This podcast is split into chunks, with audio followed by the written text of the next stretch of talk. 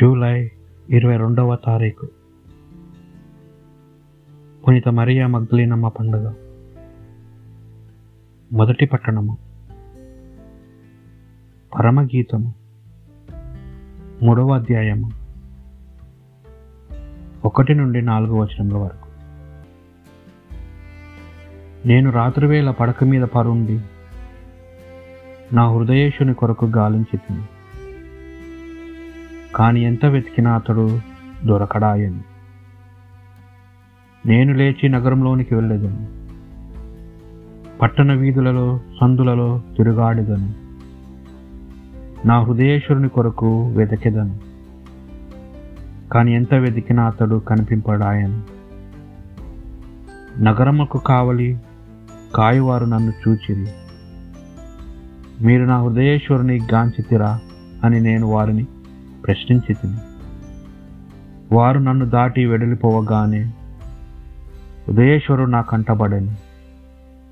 నేను అతన్ని గట్టిగా పట్టుకొని వదిలిపెట్టనై తిని మా తల్లి ఇంటికి అతన్ని తోడుకొని వచ్చి తిని. నేను పుట్టిన గదిలోనికి అతన్ని తీసుకొని వచ్చి తిని. ఇది ప్రభువు వాక్ భక్తి కీర్తన.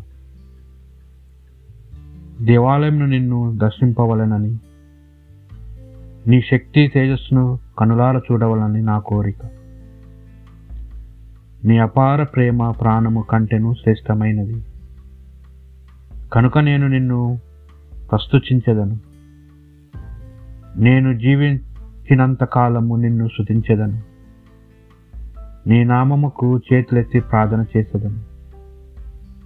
సాన్నిధ్యమును మధుర విందును ఆరగించి నా ఆత్మము ఆనందమును సంతృప్తి చెందదు. నేను సంతసముతో కీర్తనలు పాడుచు నిన్ను విన్నతింతును. నా పడక మీద నిన్ను స్మరించుకుందును. రాత్రి వేళలో నిన్ను ధ్యానింతును. నేను నీకు అంటి పెట్టుకొని నడుతును. నీ కుడి చేయి నన్ను ఆదుకొనను. నా ప్రాణములు తీయగోరు వారు పాతాళముకు పోవుదురుగాక. సువార్త పట్టణం. పునీత యోహాను గారు రాసిన సువార్త. ఆదివారము తెల్ల తెల్లవారకు ముందే మగ్దల మరియ సమాధి యొద్దకు వెళ్ళి ఆ సమాధి మీద రాయి తీసివేయబడి ఉండట చూచాను. అంతటా ఆమె సిమోను పేతురు వద్దకు యేసు ప్రేమించిన మరి యొక్క శిష్యుని వద్దకు పరిగెత్తుకొని పోయి వారు ప్రభువుని సమాధి నుండి ఎత్తుకొని పోయిరి. ఆయనను ఎక్కడ ఉంచిరో మేము ఎరుగము అని చెప్పాను. కాని మరియా సమాధి యొద్ద నిలుచుండి ఏడ్చుచుండెను. అట్లు ఏడ్చుచు ఆమె వంగి సమాధిలోనికి తొంగి చూడగా ఇద్దరు దేవదూతలు తెల్లని వస్త్రములు ధరించి కాలవైపునున్న ఒకరు తలవైపునున్న ఒకరు యేసు భౌతిక దేహంను ఉంచిన చోట కూర్చుండి ఉండేరు. అమ్మా నీవెందుకు ఏడ్చుచున్నావు అని వారు అడిగిరి